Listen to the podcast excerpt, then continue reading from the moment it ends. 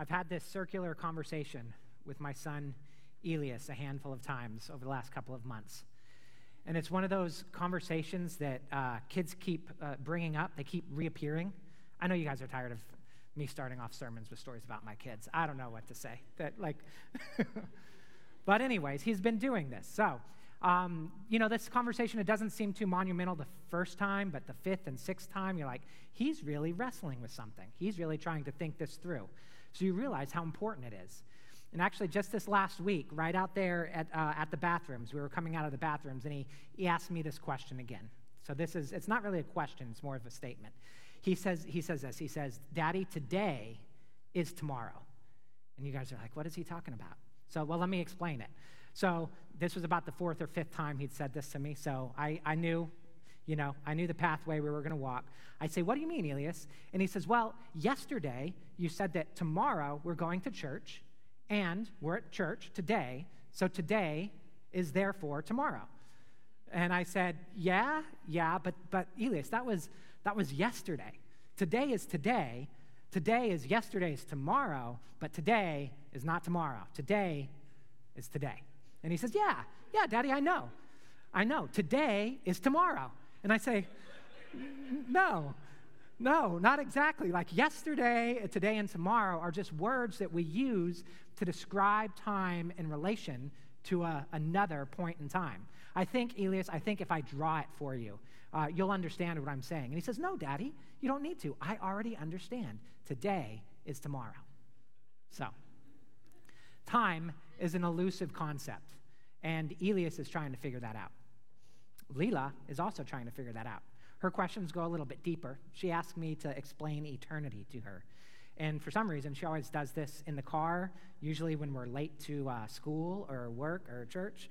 And she starts peppering me with these questions. And uh, eventually, I have to say, you know, Leela, these are really good questions, but I have no idea how to answer these questions. They're good, but I'm not smart enough to answer these questions because time is an elusive concept. It's our attempt to measure the immeasurable. So this morning, we're going to talk about the timeless expanse of Jesus' existence, the endless realm of our eternal God, that the old hymn says is beyond the keep of time. And guys, I feel a little bit like Elias up here trying to tell you that today is tomorrow. So I am out of my depths.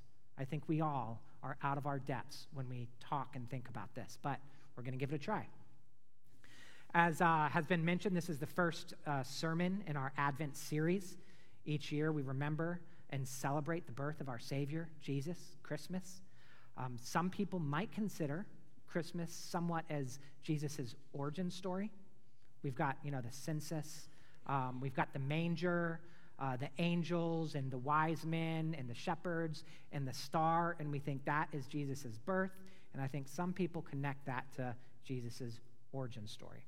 So this year, we're using the, prolo- the prologue from the Gospel of John to talk through the account of Jesus' birth in a, in a series uh, that we've titled The Word Became Flesh. And this is the first of those series. So, John's account of Jesus' birth, you guys likely know, is quite different than the other Gospels. In fact, John doesn't even really mention Jesus' birth. I'm preaching today on John 1 1 through 5, which traces Jesus' history, his origin story, farther back than the beginning of his ministry, like, like Mark did. We just got done studying Mark. That starts with Jesus' min, uh, ministry. Um, John traces it back farther than the beginning of his birth, which is where Luke starts. Um, and then Matthew starts with Jesus' lineage, going back to Abraham. Well, John goes even farther back than creation. And he says that Jesus is the eternal divine word, which was God's agent in creation and the fountain of life and light. That's John's starting point. And the rest of his gospel, and I'm going to be talking a lot this morning about the whole of the gospel of John, because what's here in this prologue, um, the themes that are identified are all throughout the gospel of John. But the rest of uh, John's gospel unpacks how being born again, that we're going to read about in John 3 3, and believing in Jesus is the only way to eternal life and light. And this is the light and life that death and darkness did not overcome. So go ahead and open your Bibles. We're in the book of John, chapter 1. In the beginning was the Word, and the Word was with God, and the Word was God. He was in the beginning with God. All things were made through him, and without him, not anything made that was made. In him was life, and the life was the light of men. The light shines in the darkness, and the darkness has not overcome it. So, my first point Jesus has no origin story, he is the originator. So, John starts with the phrase, and we've already picked up on it so far in our service. Brian has mentioned it, or actually, it was Beryl that mentioned it. John starts with the phrase, In the beginning was the Word.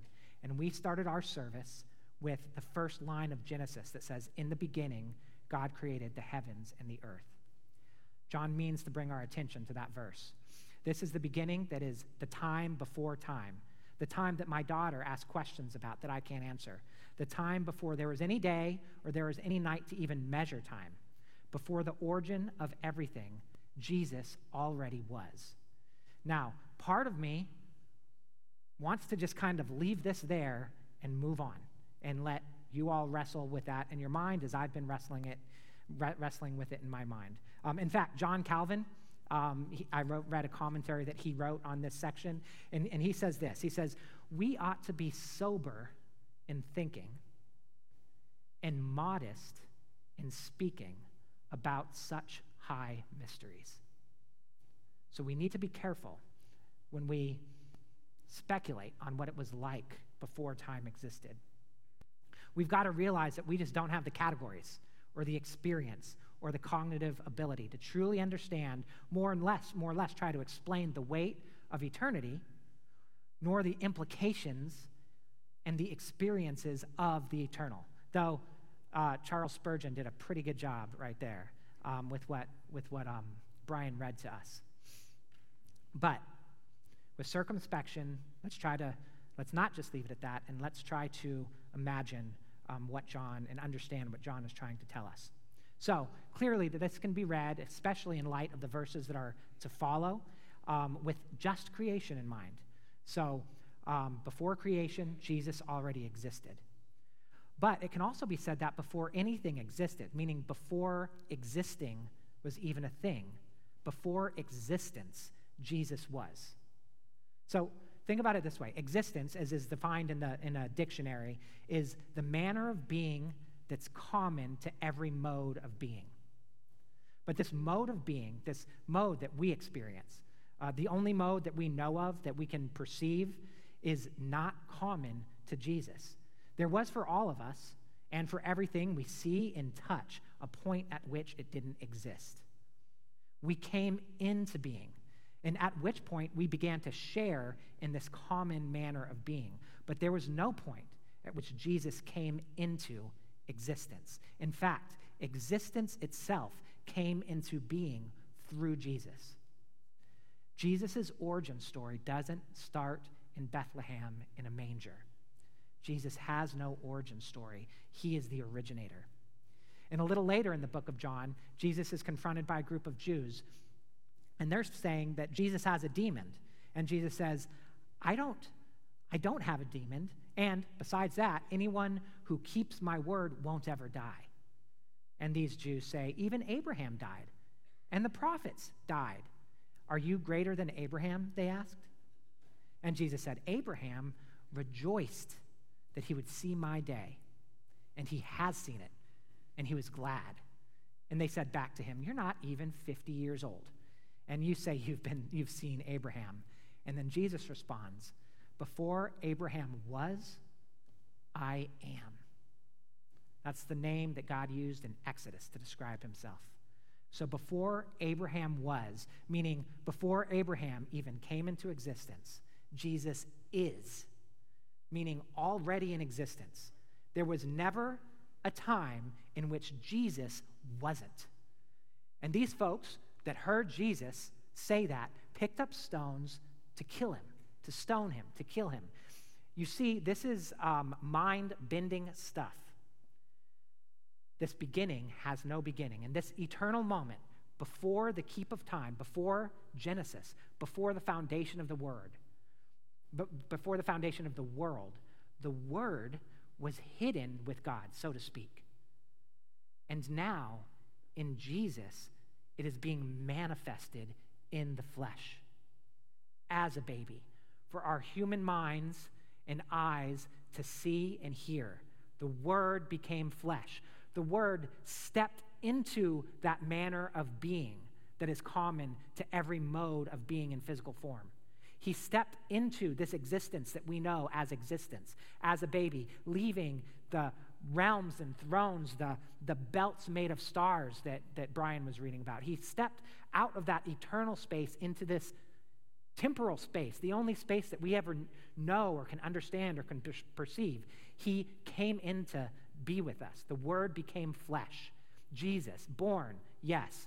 In Bethlehem, yes. In a manger, yes. But he was existing forever already in eternity past.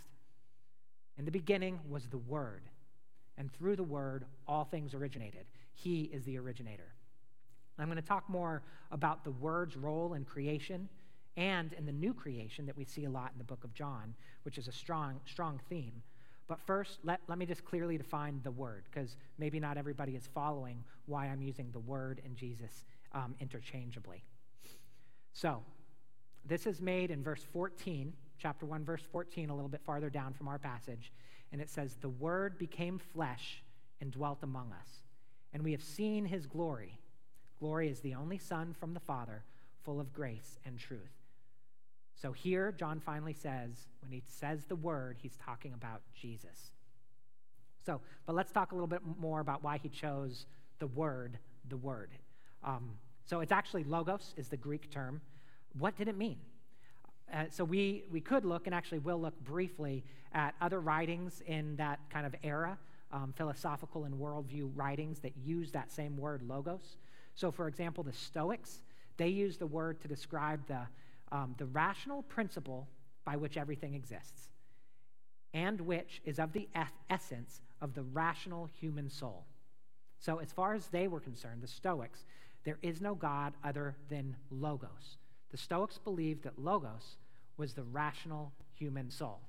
Great, as long as it's not my soul, because my soul is not rational. But their essence was that our soul was God. Now, that's one worldview, it's not ours. In another worldview, this guy named Philo, or Philo, I'm not sure how it's pronounced, he was a first century Jew, but he was influenced a lot by Plato. He used the term logos of God to describe um, this, what, what he calls this ideal world, and said the world that we live in is just a copy of this ideal world.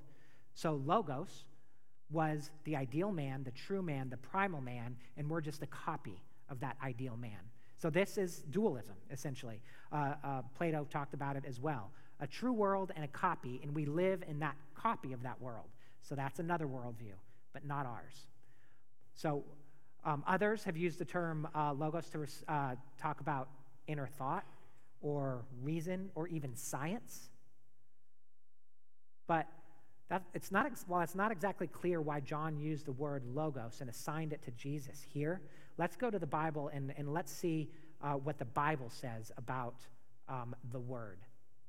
So, um, there are three categories I want to explore.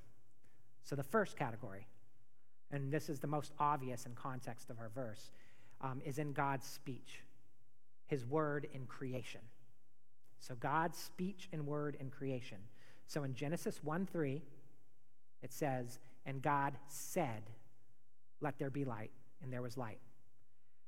And Psalm 36, 6 kind of expounds on this a little bit. And, he's, and uh, the psalmist writes, By the word, the word of the Lord, the heavens were made, and by the breath of his mouth, all their hosts. So God creates through his words. His speech is his building material. The word is the agent of creation. So his speech, much more powerful than ours, not only describes and explains like as a means of him revealing his inner thoughts and character to the world. His word actually creates material that does the revealing, that does the describing, that does the explaining to a certain extent of God's inner thoughts and his character. Psalm 19 picks up on this when David says that the heavens declare the glory of God. Day to day pours out speech, and night to night reveals knowledge. So God reveals himself through the word in creation. God speaks, so to say, on behalf about his glory and his knowledge. But the word is more than just that, as Psalm, anybody who knows Psalm 19 also picks up on. There's more to be revealed about God than what creation tells us. All right, time and time again in the prophets, God reveals himself and his plans through his word. And this is so common in the prophets um, that we often just read right over it. I'm just going to give you two examples um, so you can see what I'm saying. So, Jeremiah 1 4, for example, says, Now the word of the Lord came to me, came to Jeremiah, and Jeremiah shared that. Ezekiel 33 7 this is God talking to Ezekiel. So, you, son of man, I have made a watchman for the house of Israel. Whenever you hear a word from my mouth, you shall give it to them.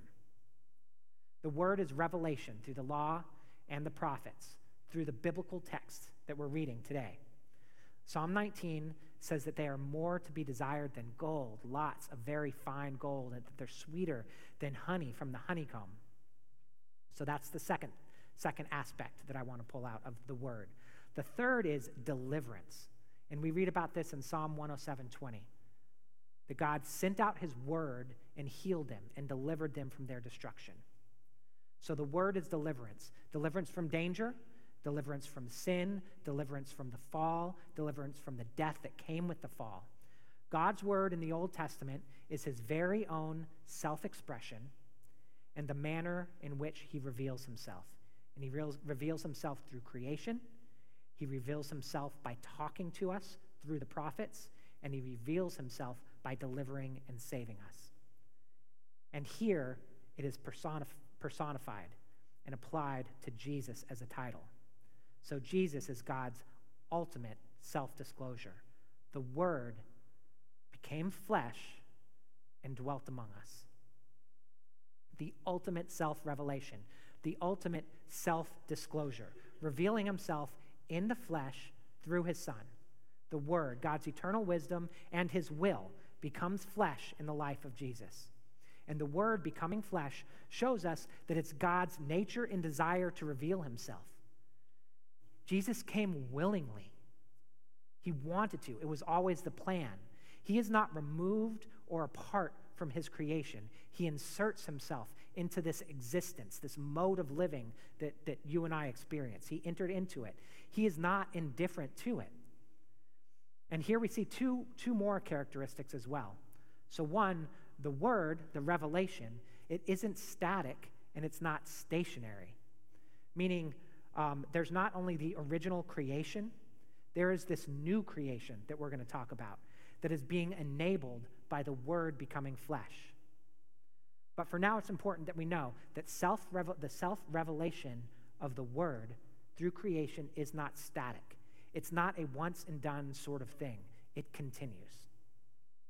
And also, and this is an important part, the Word is not an attribute of God. It's not an activity per se, but it's an actual person, Jesus. And yet, the Word, Jesus, is also part of God's innermost being. And this is what we're going to see next. So, for our next point, the Word was with God, and the Word was God. So, I'm just going to read that quote from Calvin one more time. We ought to be sober in thinking and modest in speaking about such high mysteries, because here we have another area of our passage that brings us outside our normal categories of thinking and understanding. So, again, we're going to embark on knowing what we fully can't fully comprehend um, in the depths and complexities of God. So it says in John 1 and the Word was with God, and the Word was God. He was in the beginning with God. So the Word was either with God or was God. Our minds want it to be one or the other. We don't really have a category for it being both. But John says here that the Word was both. The Word and God are not identical, but they're one. So let's start with the phrase first. The word was with God, that word with. So, translated here, when you see it elsewhere in the Bible, is almost always translated when you're talking about one person being with another separate person. Here are two examples in Mark. So, the people saying, talking about uh, Jesus, is this not the carpenter, the son of Mary, the brother of James and Joseph and Judas and Simon? And are not his sisters here with us? And then in Mark 14 49, um, this is Jesus actually talking. He says, Day after day, I was with you in the temple. This is the Pharisees. They had come to arrest him. I was with you in the temple, and you did not seize me. So the word is a person here, not an action of God, not an attribute of God. It is a distinct person from God with a distinct personality, distinguishable from God, having a relationship with God, able to be with God, relating to Him as I'm relating to you all right now. All right. But then John goes on to say that the Word was not only with God, but was God. And our minds say, you can't have it both ways. Our human minds and our human understanding, we just don't have a category or a dimension. We don't even know what it is we don't have so that we can't understand this. But we must still be sober in thinking and modest in speaking about such high mysteries. Because here are some of the crucial tenets of the doctrine of the Trinity. And John bring the, brings these tenets in right away in his prologue because the whole of his gospel builds upon it, the entire book of John. And it must be read in light of this verse. The things that Jesus did and the things that Jesus said are the deeds and the words of God.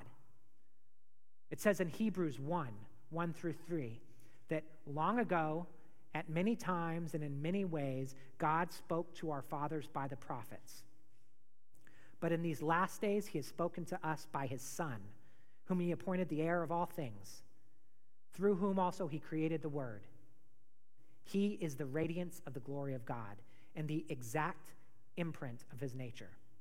And he upholds the universe by the word of his power. Well, only God upholds the universe by the word of his power, and here it's ascribed to Jesus. Or what Eugene read for us in Colossians 1. He is the image of the invisible God, the firstborn of all creation. For by him all things were created, in heaven and on earth, visible and invisible whether thrones or dominions or rulers or authorities, all things were created through him and for him, and he is before all things, and in him all things hold together. And he is the head of the body, the church. He is the beginning, the firstborn from the dead, that in everything he might be preeminent. For in him all the fullness of God was pleased to dwell. John is asserting that there is not merely something divine about Jesus. He's, he's proclaiming this so that there's no doubt as to what he's saying. There's no room for misunderstanding or misinterpretation. John is saying that Jesus is God very clearly, emphatically, simply. And you know he wouldn't do this lightly because John was a Jew, and to Jews, monotheism was more than just a belief, it was a conviction to be clung to with fierce tenacity. Uh, this commentator, Leon Morris, puts it. It was a conviction to be clung to with fierce tenacity. The Jews knew with an unshakable certainty that there was, there could be only one God. And that monotheism is true. It is held true and firm in this doctrine of the Trinity. There are not two gods, or three, when you include the Holy Spirit. There is one God in three persons. The Word, Jesus, does not make up the Godhead himself, but the divinity of God the Father is just as much ascribed to God the Son. The Word was with God, He was and is God's eternal fellow, but the Word also is God. So, our next point is life and light. But first, before we go into that, let me pull back into our conversation the thoughts about creation. Let me read our verse one more time. In the beginning was the Word and the Word was with God, and the Word was God. He was in the beginning with God. All things were made through him, and without him was not anything made that was made. In him was life, and the life was the light of men. The Word, John says, was God's agent in creation of everything that exists. We read it in Hebrews, We read it in Colossians 1 already that underscores that all things were created through him and for him, and he is before all things, and in him all things hold together. So we have the major themes of this verse tying the, the word, Jesus, to creation and to revelation or self communication, God telling us who he is and what he's like, and of deliverance and salvation. All of these are woven together tightly and quickly, but profoundly for a reason. Because God communicates, first off, to us in creation through the Word, so that we can see how tightly creation and salvation are connected in the New Testament through the Word, through Jesus Christ in the Gospel of John. The Word was the agent of the original creation in Genesis, and He is the agent of the new, um, the new creation in the New Testament that, God, that John is going to outline in the rest of his book. And that new creation, in that new creation, there's life and light. So I'm going to move to John 3 for a little bit to kind of unpack this. It's one of the most widely known texts, I think, um, of the Bible, where it says, For God so loved the world that he gave his only Son, that whoever believes in him should not perish but have eternal life. Go ahead and flip to John 3 real quick. I'm going to read a little bit of this. So this is Jesus talking to Nicodemus. And before he said John 3:16, what I just read, um, he said this. So let's start in verse 3. So Jesus answered him, Nicodemus, Truly, truly, I say to you, unless one is born again, he cannot see the kingdom of God. And Nicodemus said to him, How can a man be born when he's old? Can he enter a second time into his mother's womb and be born?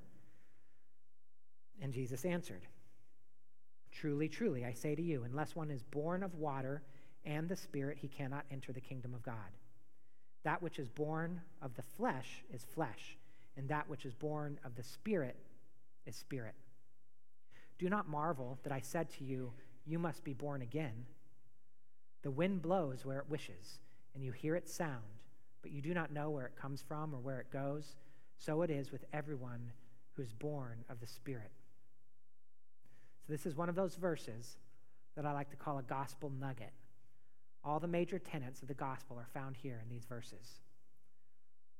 And let's talk through them with uh, the phrase born again. So, this phrase has been used and is still, still used as a derogatory term to describe um, those of us that the world sees as a touch fanatical um, in our Christianity. We take it a little too far when someone undergoes one of those complete 180s in their life, a life change that leaves everyone that knew him or her uh, wondering, who is this person? Everything about them has changed. You know, when the Wall Street banker, that you know, high rolling, kind of suit wearing, money making kind of guy, um, workaholic, when he walks away from his C suite office, an apartment overlooking Central Park, and he moves to some Middle Eastern country to spread the gospel, everyone who knows him, knew him, says, Well, I don't know what happened. All of a sudden, he was some born again Christian throwing away his career. And when that all night partying college student stops answering um, his friends' phone calls and stops talking about drinking and girls and drugs and hooking up. And instead of going out partying on Friday nights, he's going to Friday night Bible studies and prayer groups. And all of his friends say, Well, I don't know what happened. All of a sudden, he was some born again Christian that didn't want to party anymore. And you see, John's written just a handful of sentences here, and these sentences use simple words, but they tell a profound story that goes on in our heart when we step into that new creation when we believe the gospel of Jesus Christ, that we are sinners and that he came to die for our sins, and we stop seeking and looking towards evil and sin to satisfy us, but we hate the sin that we see in our life and are sanctified by the Holy Spirit to get that sin out of our life, and we put all our chips on the table for Jesus to, for Jesus Christ. So the sentence uses simple words, but they have a they tell a profound story. And this story broke through on the day that God said, Let there be light. And they've echoed through the ages until that very same word broke into this material plane that we call earth, becoming flesh. And it sent shock waves through the system, ushering in this new creation. The nature of it sounds absurd, being born again. But those of us who experience it, who are blown by this wind that Jesus says blows where it wishes, which, by the way, is a reference to the Holy Spirit, we hear it sound and our hearts are regenerated. And our whole world, the whole world changes. And we realize the, that we're more than just flesh and bone and time and material. We are meant for a purpose, and we are designed for a thing to be done, to participate in a communion that exists. We are spirit, and we are born of the spirit. And all of that dark, and all of that death, and all of that sin that plagues the world and that plagues our hearts, it's swept away in the cross because the Word became flesh, and we see glimmers of God's kingdom in ways that we've never seen before could never imagine. And we say to ourselves, Well, I don't know what happened.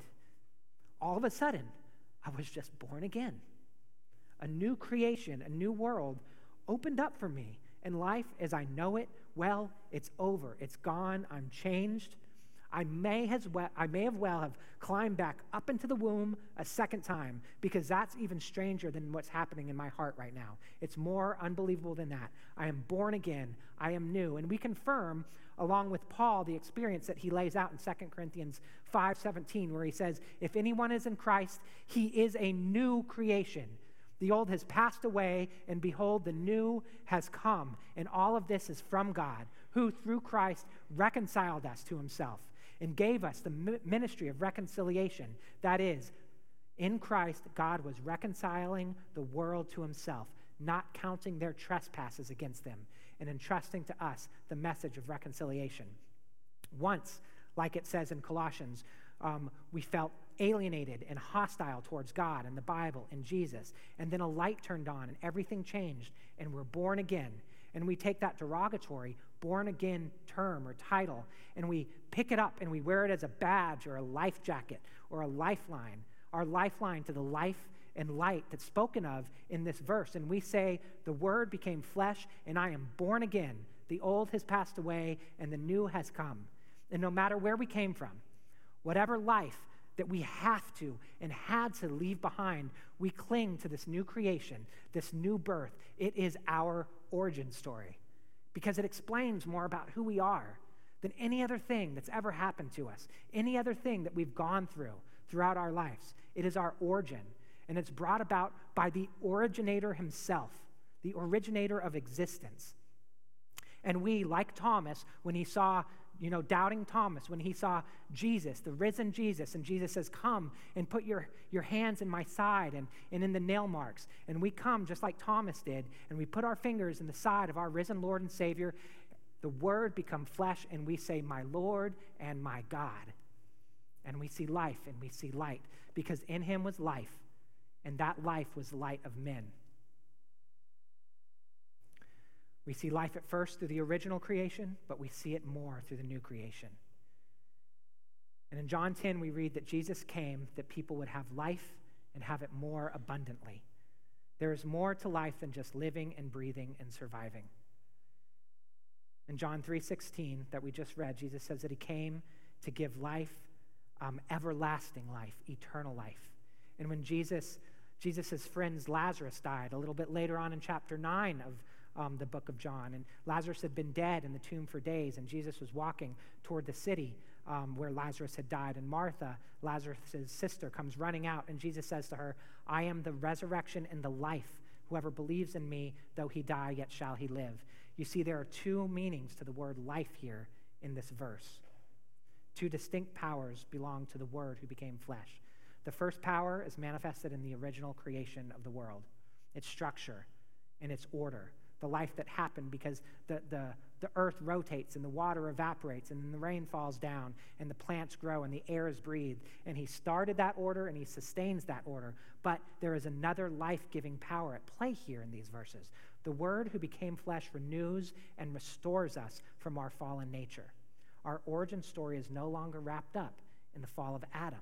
Our origin story is wrapped up in the birth, death, and resurrection of Christ, the life of the Word made flesh and that life is the light of men. As it says later in John 18, 8 12, that Jesus is the light of the world. Whoever follows him will not walk in darkness, but will have the light of life. So, brothers and sisters, those of us who are born again, remember your origin story. If there is anyone in here this morning, if there is anyone in here this morning that is listening to me talk about being born again and it, you just don't understand what I'm saying, see the light of Christ shine on you and it will overcome the darkness. Which brings us to the next point darkness. John 1 5 says, The light shines in the darkness, and the darkness has not overcome it. So the light shines, by the way, is the first time that John has used a present tense verb. The light shines, it is shining. The light is continually in action. So, in one sense, the context of creation is the best way to think through what it means by when, when John uses the word light shining in the darkness. Um, you know, before there was light, before said God, God said, let there be light, there was just darkness. But then once it, darkness was just the absence of light. But once life was there, darkness was just swallowed up. But I think that this verse is, um, is saying a little bit more than that, mainly because um, without a Christian background and without having read John, you might not see the oral undertones of this verse. So there are lots of verses that, that, uh, that I could look at to unpack this, but I'm again going to go to John 3 19 through 21, where Jesus says, And this is the judgment. The light has come into the world, and the people loved darkness rather than light, because their works were evil. For everyone who does wicked things hates the light and does not want to come to the light, lest his works should be exposed. But whoever does what is true comes to the light, so that it may be clearly seen that his works have been carried out in God. So we see in, in this context, the context of the books as a whole, that the darkness is in our own immoral hearts. You see, since the fall, we've lost the formal access to life found in the garden of creation. We had it, but we wanted more. And even now, even those of us that are in Christ, that are born again, we still feel we still feel it in our sinful nature. We want more. We want to be God ourselves. We want to be the originator, the decider between good and evil, between light and darkness, between death and life. But you see, our minds are so completely overwhelmed in the ignorance of these things, these things that are so high and lofty, and our hearts are so prone to evil that the light that was in us in the beginning in creation, as we are God's image bearers, well, that light has been quenched and is useless because of sin and death. And we, we know this from our experiences. We fall short all the time. Even those of us who don't believe in Jesus, even folks that profess they don't believe in God and they don't believe in the afterlife. I think that even those folks, they, if they're honest, they would say they feel guilty at times because they know that there is light that we want to be in us, but it's quenched because of our, our evil desires. We know, and everyone knows, that we're made for more than just merely breathing and moving stuff around in this world. We're made to be part of something larger. But in the pursuit of that, Time and time again, our reason fails us, and we don't go towards God. We don't come into the light. We veer toward the darkness because we don't want our guilt exposed. We don't want our heart exposed. Because you see, since we ate that fruit, good and evil have been ingrained on our consciences, and we live in this realm of cognitive dissonance. We're not in tune with creation song. We're off key, we're out of pitch. That's what we have left of the original creation. That's where we stand now, and that's where we'll stay. But the Word became flesh, and the light shines in the darkness, and the darkness hasn't overcome it. And so Jesus says, I've come into the world as light, so that whoever believes in me may not remain in darkness. And John ends his gospel in chapter 20, verse 31, saying that these things are written so that you may believe that Jesus is the Christ, the Son of God, and that by leaving, and that by believing you may have life in his name. So, brothers and sisters, we have believed. Remember our origin story. We are born again. We are a new creation. Here in a minute, we're going to take the Lord's Supper. And actually, we're, we're at that point. If the men that are helping serve the Lord's Supper, Supper want to come forward, you can make your way up. And our musicians, too. So we're going to take the Lord's Supper. But remember what this means. Preach this to yourself. If you could, flip to John 6 51. And as we're passing out the elements, read this over and, and ponder it. It says uh, that Jesus is the living bread that came down from heaven. If anyone eats of this bread, he will live forever. And the bread that I will give for the life of the world is my flesh. The Lord's Supper is for those who are born again. And maybe some of you aren't yet born again. And we ask that you just let the elements pass. Um, you don't need to take the Lord's Supper with us. That's fine. There's no judgment, there's no expectation that you would. But please remember what it says in John 3 that the wind blows and the Spirit blows into our hearts. And maybe today, just maybe today, you see the light of Christ. So while we're taking the Lord's Supper, think about it. Think, what is your origin story? Is it tied to your life where you were born, how you lived, what you've experienced? Or is the Word calling you to a new creation, a new and better eternal origin story? So we'll pass out the bread and the juice all at once, and then we'll have it all at once, um, and then we'll eat and drink together.